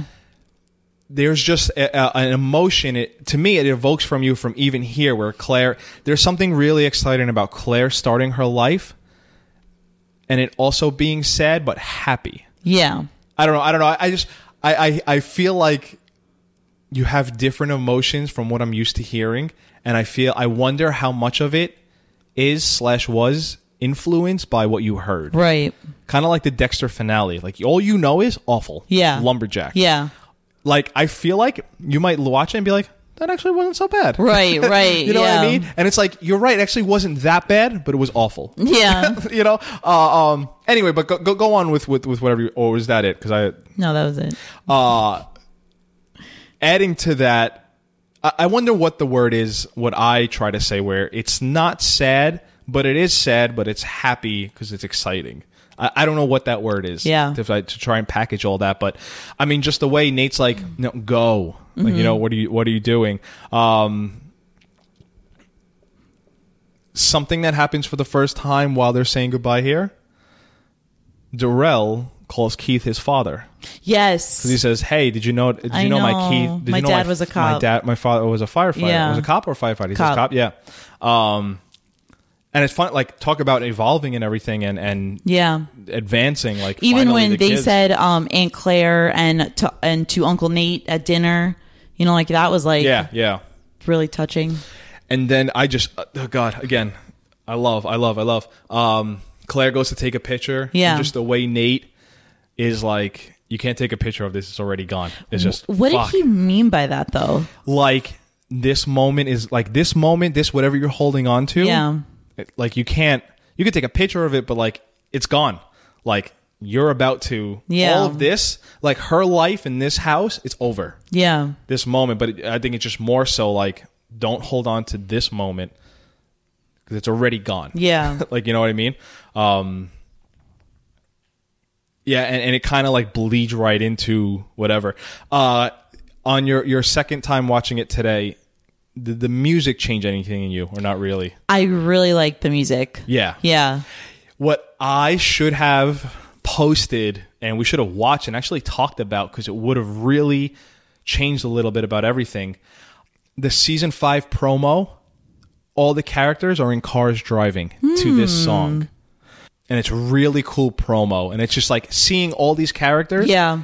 in something else. Yeah. You know? I was I like researched a little bit about it and um I saw like it was like an interview from Alan Ball and he said he knew he wanted to do a montage um but he had to find the, the perfect song. Yeah. And then when he found this song, he just kept like playing it over and over again and like designed the montage almost like around this song. Like Mm-hmm. it like the song was there before even the montage was. Like he had the idea of it. Yeah. But um I thought that was cool. Yeah. The song, I those first notes Yeah. is just is just something that just Yeah, like and then I I also ahead. read that whenever Claire hears the song, no matter where she is, Cry. cries, she ain't alone. and and, uh, and, uh, There's so many people that are with her. and she was saying that um like one time she was in like a yoga class and it came on and she I starts I crying. that. Yeah, and yeah. she was like, "Oh God, um, I'm just wondering if anyone's like, is that the girl from?" You know? yeah, yeah. Wait, did we watch that? Is that what we I watched? read on? it today. Oh, really? Yeah, God, I can't remember. I've read so much or whatever.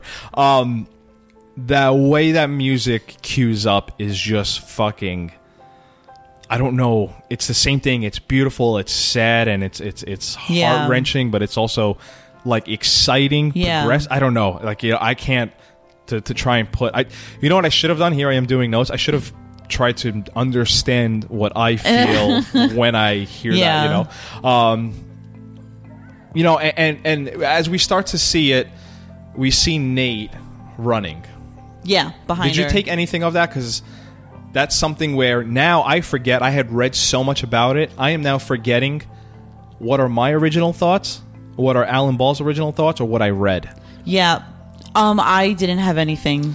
So I, I'm going to read this what I wrote. It might be copy and paste from Alan Ball and everything whatnot, but just it's something that made me think Yeah. about it a lot. First of all, it's just it's so heart wrenching just seeing Claire driving away and like Nate jog, like you know, just seeing like your brother, your Yeah. dead brother, whatever.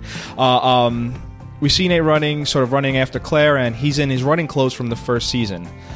Nate was running from his mortality since day one, and he lived like that until his dying moments. Claire, as as an artist on the show, sees him and that mindset in the rearview mirror, like that's all in the past. Behind her. Even like the idea of Nate Yeah, as my dead brother and, and holding on to whatever. Like, like she's literally advancing, driving into her her life, and like she's like same thing. Like you can't take a picture of this; it's already gone. Like Yeah. Nate and all that is is gone. You know.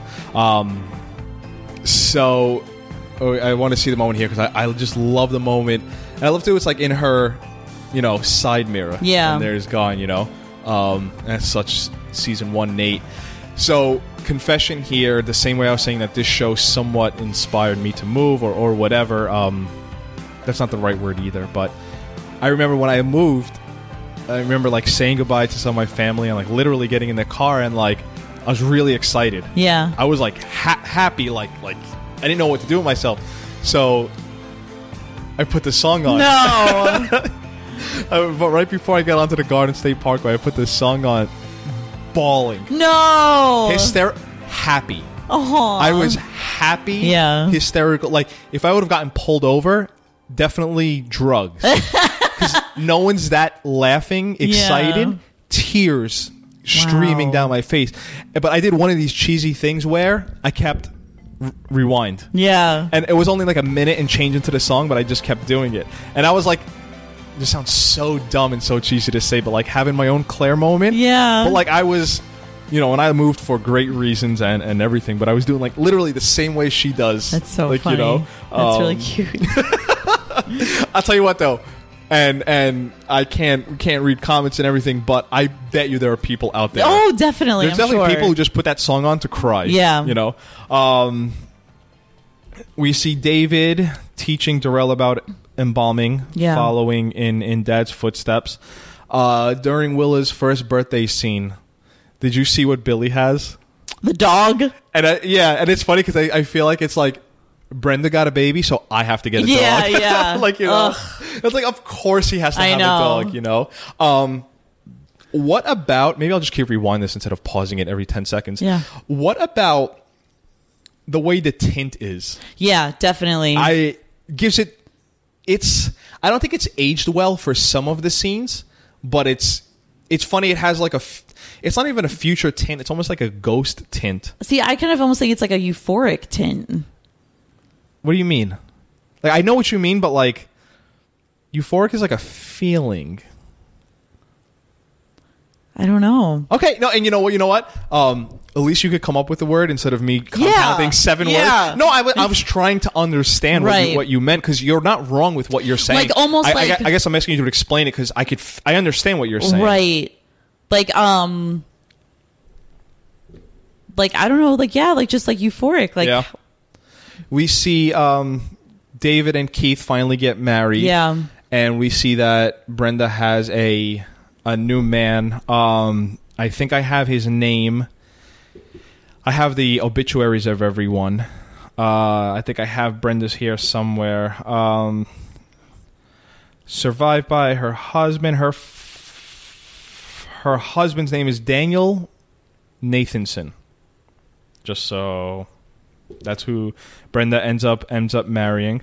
Um, and again, same thing here. Like the camera's always going up. Like look, Yeah. look at the scene we have right here. It's slowly. Yeah. Every single scene is just going up, and I think that's really you know really cool. Um, right after the marriage scene, this the music kicks in, like the drums and Yeah. everything. And right here, you notice the camera is p- whoops panned on the wheels okay. from Alan Ball. That's a throwback or sort of like a, a nod to the same way the intro, when the music, you know, when the music first comes in, Yeah.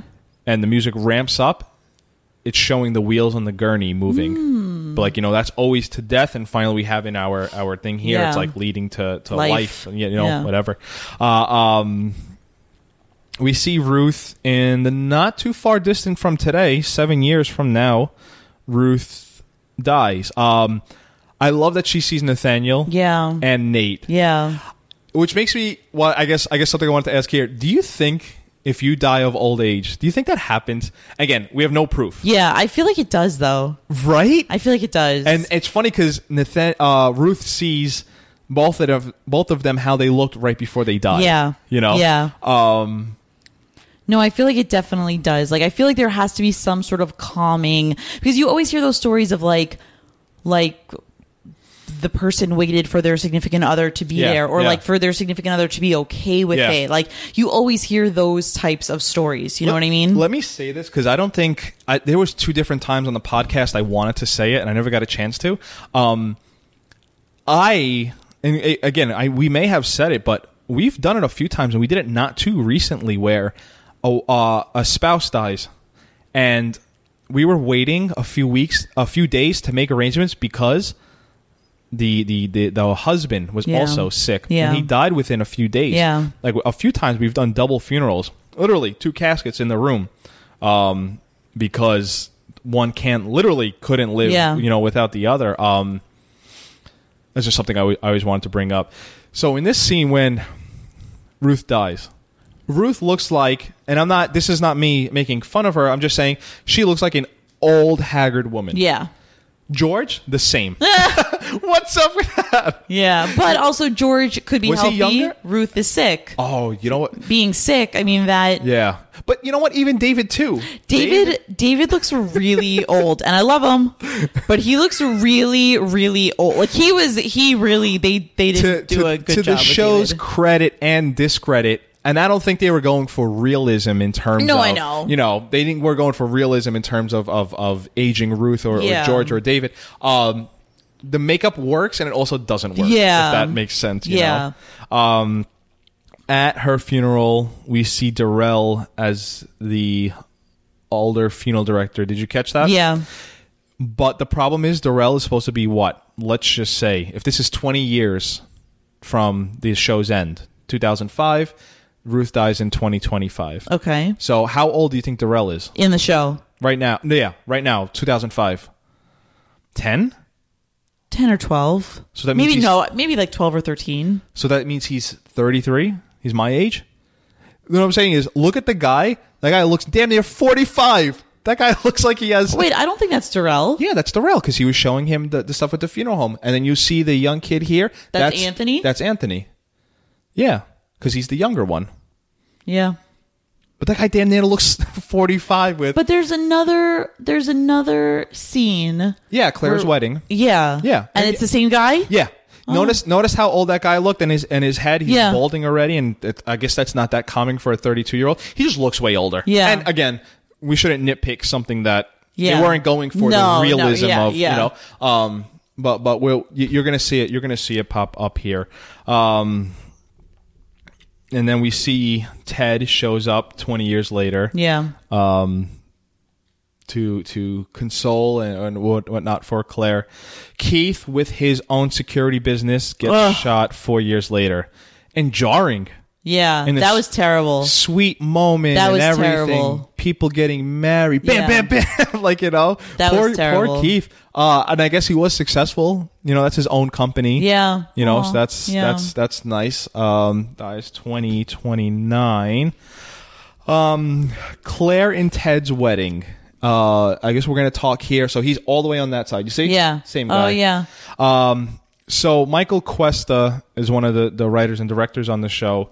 This wedding and the ending of the the ending of of uh, when Claire's in her room, whatnot. Um, and we were talking about this a little bit. The movie 2001: Space Odyssey. The end of 2001: Space Odyssey is super fucking weird. Like super weird. I'm not sure you're supposed to understand what's going on, but the wedding and the way Claire's room is at the end is very reminiscent of 2001: Space Odyssey. Is takes place in the future, whatnot. Um, very reminiscent of that. And if you remember uh, on the second episode, uh, the al- not the alien, the computer, I believe, in 2001: Space Odyssey is named David. Dave. You know, famous a famous movie line is "I'm sorry, I'm afraid I cannot do that, Dave." David. Um, anyway, Michael Cuesta, I learned through the commentary, is a huge Kubrick fan. Actually, no, I heard it on the Michael C. Hall and Lauren Ambrose podcast. From, uh, podcast commentary, Commentary. from the last episode. So that makes all the sense in the world. And one day we'll watch 2001 Yeah. Space Odyssey. It's a fucking weird movie. Um, that's all I wanted to say here. Um, and in this, in the wedding scene, we see that Durrell got married. Well, oh, let's assume, right? Yeah. Married, has a child, and Anthony uh, has a partner himself. Yeah. Um, Are they? Yeah, we see there. they were holding hands before. Yeah, Yeah. yeah. Um, David at a picnic watches some football, or uh, he's watching kids and whatnot play. play Yeah. And whatnot. Um, sees a black man catches a ball. David sees Keith as he turns around, has a heart attack and dies. I thought this was like sweet too. Yeah. like it. This it- was again kind of the same thing with like Ruth. Like what we were just saying, like you Yeah, see the yeah. yeah. um, it's funny because I think it's like funny and sweet. Because like But I'm soulless. But you think it's funny? it is funny because the way David like like the way his face is, you know, an old man keeling over. Yeah. Uh, um, Rico gets the short shrift here on a cruise. Totally. it just it's not even it's not even the actor Freddy Rodriguez gets some feels some pain in his left arm, dies at 75. I guess he was successful, right? If they're on a cruise Yeah, at 75, yeah. I guess he he had somewhat of They're a having- successful yeah, they're enjoying home. themselves. Let me what I should be doing is reading some of the obituaries cuz here um I'm gonna really quick read through his obituary. This was this was on HBO. Uh-huh. They wrote obituaries for all the characters. cool. Uh, died at the age of 75 while vacationing with his wife in Puerto Rico. Graduated from mortuary science. In 2005, Federico opened the Diaz Family Mortuary on I can't pronounce this avenue in Hollywood, where he served the community 35 years before retiring. Um, his cherished sons Julio and Augusto, and they had three grandchildren. Wow. So Rico was a granddaddy.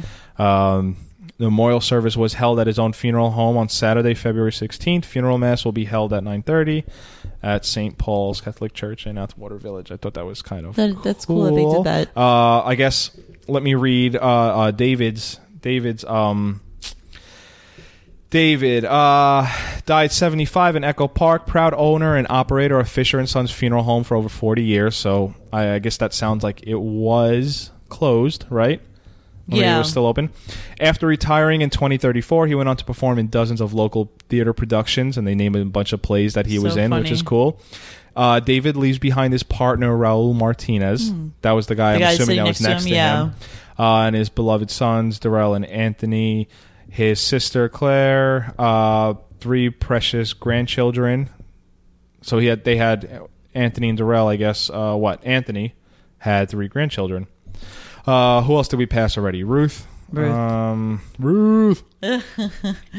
she is survived by her loving companion George Sibley. Oh, so they must have gotten divorced. Yeah. That's funny. I never, I never realized that. Um, and her name is the Four Paws Pet Retreat in Topanga Aw, Canyon. That's yeah. her doggy daycare she started. Ruth will also be missed by four cherished grandchildren: Maya, Willa, Anthony, and Durrell Charles Fisher. Um, and she does have a viewing. It says here viewing will be held on Saturday, March fifteenth at Fisher Funeral Home. I guess that's everyone so far, right? We just have Brenda and Claire. Yeah. Uh, so moving forward, perhaps the funniest death scene, right? Billy, Yeah, uh, chewing that was off- definitely ridiculous. Chewing off Brenda's ear, and she finally croaks over. Let me ask you because I think it's really funny. Do you know how? Do you know what Billy's talking about? No. that to me it's so funny. He's complaining about Ted. No. Yeah, yeah. And it's somewhere online. I didn't get the exact lines, but he's basically complaining how Ted made him feel. Oh my god, that's hilarious. So literally nothing changed. Nothing, yeah, nothing. that's that's really interesting. Um. Oh, Hal. Thank you, Janet. Janet commented on the. Um, oh, what happened to my phone? I think we're down on Instagram. Oh. Um, Hal. So why did I think David? Oh, Nate speaks like he's talking to David, like he's Hal, Hal 9000 from 2001 Space Odyssey. Uh, Claire lives till 2085, so yes, Claire is. I believe Claire ends up being 102 years old, but we'll Yeah. get there. Um, I just, I, I love, I love that it's um. I love that he's complaining Oh about. Oh my you God, know. yeah. Uh, I guess we could read a little bit from her obituary. Died at 82 at her home. Brenda wrote several bo- several books about the role of the gifted child in family development. She is considered to be one of the most distinguished scholars in that field of study. Added several courses to the social work curriculum at USC. She developed blah blah blah. As a child, Brenda was the subject of Charlotte Light and Dark by Gareth Feinberg. Brenda will be dearly missed by her beloved children Maya and Willa and Forrest. So she actually has another Okay. one and her loving husband Daniel Nathanson and her brother William Chenowith of Malibu. Oh god. Um, and then we get to Claire. Claire's the final scene, and this here is very 2001: Space Odyssey with the woman, the white, the in- wearing the white, and just the way she's in bed. Um, I have to imagine if I ever run into Alan Ball or Michael Cuesta, how very 2001: Space Odyssey it is. Um, and if anyone's out there thinking, should I see this movie? I would say definitely watch it now with having seen This. yeah, Yeah. this because that scene right there where the the the woman in the wearing all white on the chair is very 2001. Anyways, um, yeah. So Claire alone in her room is the last one to die. Uh, I'm gonna read a quote from Alan Ball here, and then I'm gonna read a quote from Jeanette's son Carson. Uh-huh. And and Carson, I don't know if you've seen if he has seen these shows entire run, but I believe he's in high school. If Yeah. we were doing and how eerily similar Carson got it nailed on the head. Well, let me ask you too: Do you have? Do you know why Claire is like the last one and why she becomes the main focus at the end? No. If you have, okay. Per Alan Ball, Claire's the last one to die because Claire's an artist. Claire's the one who sees the story, who sees the bigger picture, and because the series started with someone in a car ending their life, I wanted somebody in a car driving off into their new life. So Janet had asked Janet Jeanette had asked her son Carson. Uh, let me let me read it verbatim here. Um, I asked Carson why the why the writers chose Claire to focus on for the finale. You mentioned that in your last episode, and I wanted to see what he had said, push him to think a little bit. Jeanette, as Yeah. per as per Carson, because she represents hope. All the other characters are tarnished and traumatized and already have their paths made. She doesn't yet. This is the last time we are taking our imagination as a shared audience with the writers and the actors and see where it takes us in the best way. Um, and he just had said the words hope and hopeful a lot. Yeah. And if you think like Claire is so angelic compared to the rest of them, Definitely. despite the fact the first time we see her, she's on meth. Yeah. Um, but yeah, she is like kind of like we were saying, like w- with leaving Nate behind. Like she is the, she has the bigger picture. She is Yeah. an artist. She always, you know, and she is untainted. And yeah, everyone, everyone has gone through some shit, and she went through what you know, an abortion and, and whatnot. She's been through stuff too, but she's rather innocent. Yeah, compared definitely. To, compared to the rest of them, whatnot. Um, I was reading um with her eyes. Do you- Okay. do you have anything on her eyes?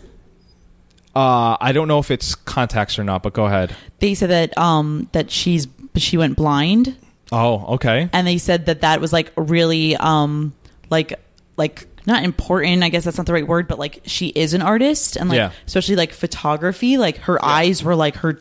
Yeah. Her hands, almost like her tools, you know. Um, so it was like kind of sad at the end that um, that it, it's like cataracts that she's like she went blind. Right, right. That's that's funny. Yeah. Well, not funny, but Well, that's why they like zoom Yeah. in on her Yeah. eyes. Yeah. And we see Claire's little blue, blue Prius, almost the complete opposite of a big black hearse. Yeah. right. Uh, right off into the sunset as you know her her new life awaits and whatnot, and you know a, as something that uh, f- uh, what's her name, Jillian, pointed out in our season three finale. Like this is the only show I've ever realized that fades to white. And this- Yeah. this, episode fades to white a bunch A of bunch. times. Yeah. Um, I mean, it's just funny in a show that's about death, black death, and everything. The show is constantly fading to white, which I think is kind of like that ironic twist to Yeah. the show. Um, and that's it. Claire rides off to the sunset. Um, and, and again, how many times have I told you? Just th- this finale montage is just. When I say it's like everything, you know, when people say you know pizza's everything, this Yeah. like this montage is like everything. It, I think it's it's it's. I I think the only two times I didn't cry was watching it with you and doing notes for it. Yeah. because notes I was so much more an- analytical and trying to pick out stuff, whatever. But I, I watched the episode on Monday and. Just cried, like you know, but like so many other people, like you know what I Yeah. mean. It's it's a thing that happens with Yeah. this this montage. You get it, right? Like, Yeah. you get why people would, Yeah. would cry. What? Yeah. Um, I don't think you could ever do this finale montage enough justice. And you want to talk about what you expect from a finale, Yeah. and the closure you get. Yeah. You can't get How great you is it? You can't get, to more see closure. every character. Yeah. you know, and it, it's almost it's funny the way last week we say it. We said like, how dare like the the the the show punishes you for thinking Brenda and Billy were kissing and Right, touching each right. other. Show punishes you for it. I feel punished for being like, wait, how did Billy die? Yeah, yeah. like, no, no, how dare I? Yeah. What other show do you get No, I know. all the characters? Yeah. It's kind of funny too you know? because it's like the whole finale is like everyone dying, but the finale itself, I feel like will never die. Like that, like that's like literally what everyone talks about is the finale with the show. Like you know what I mean? Yeah, yeah. It, it, it's it's yeah. It's, like, ironic in that sense, yeah. Yeah. Um. Yeah, I, I was going to ask you how, how you how you feel about it in terms of finale, but no, I mean, you can't get any more final than Yeah, seeing yeah. all of your main characters. And I just think I just think that the way it went, um, the way that the series went about it is just so different than any other series.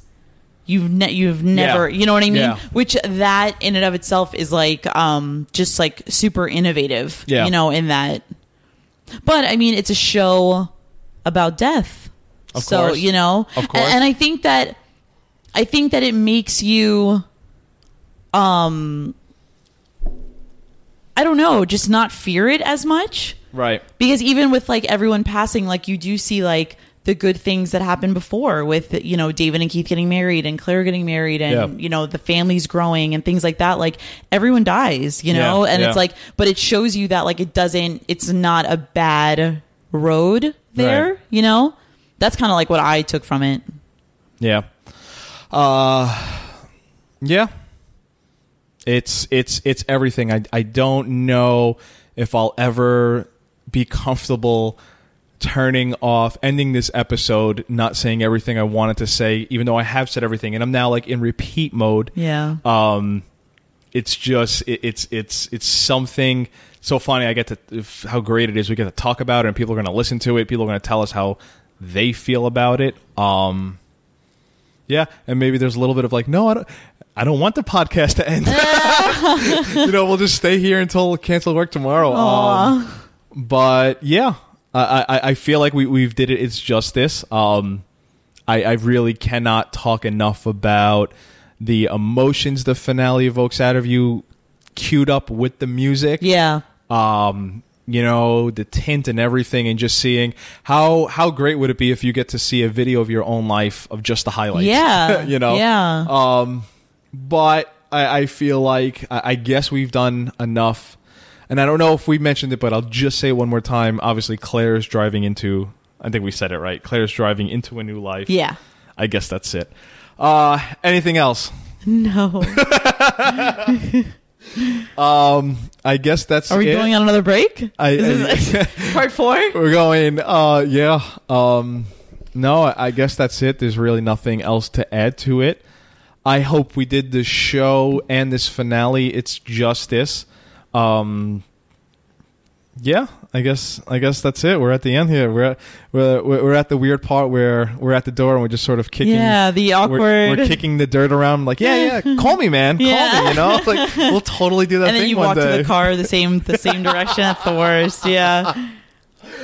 Well, uh, uh, thank you, thank you. If if if you've listened, if you reached out, if you commented, if you sent me an email, if you're watching us on Facebook Live right now, if you're you know what uh in instagram i think that thing got shut off. Um if you ever wrote in commented anything like that thank you so much. You you made the podcast worth doing.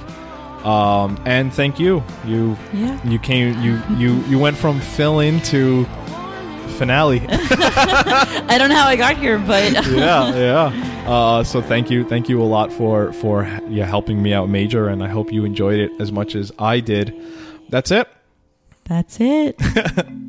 Thank you, everyone who's listening there. Thank you for listening, everyone. Bye.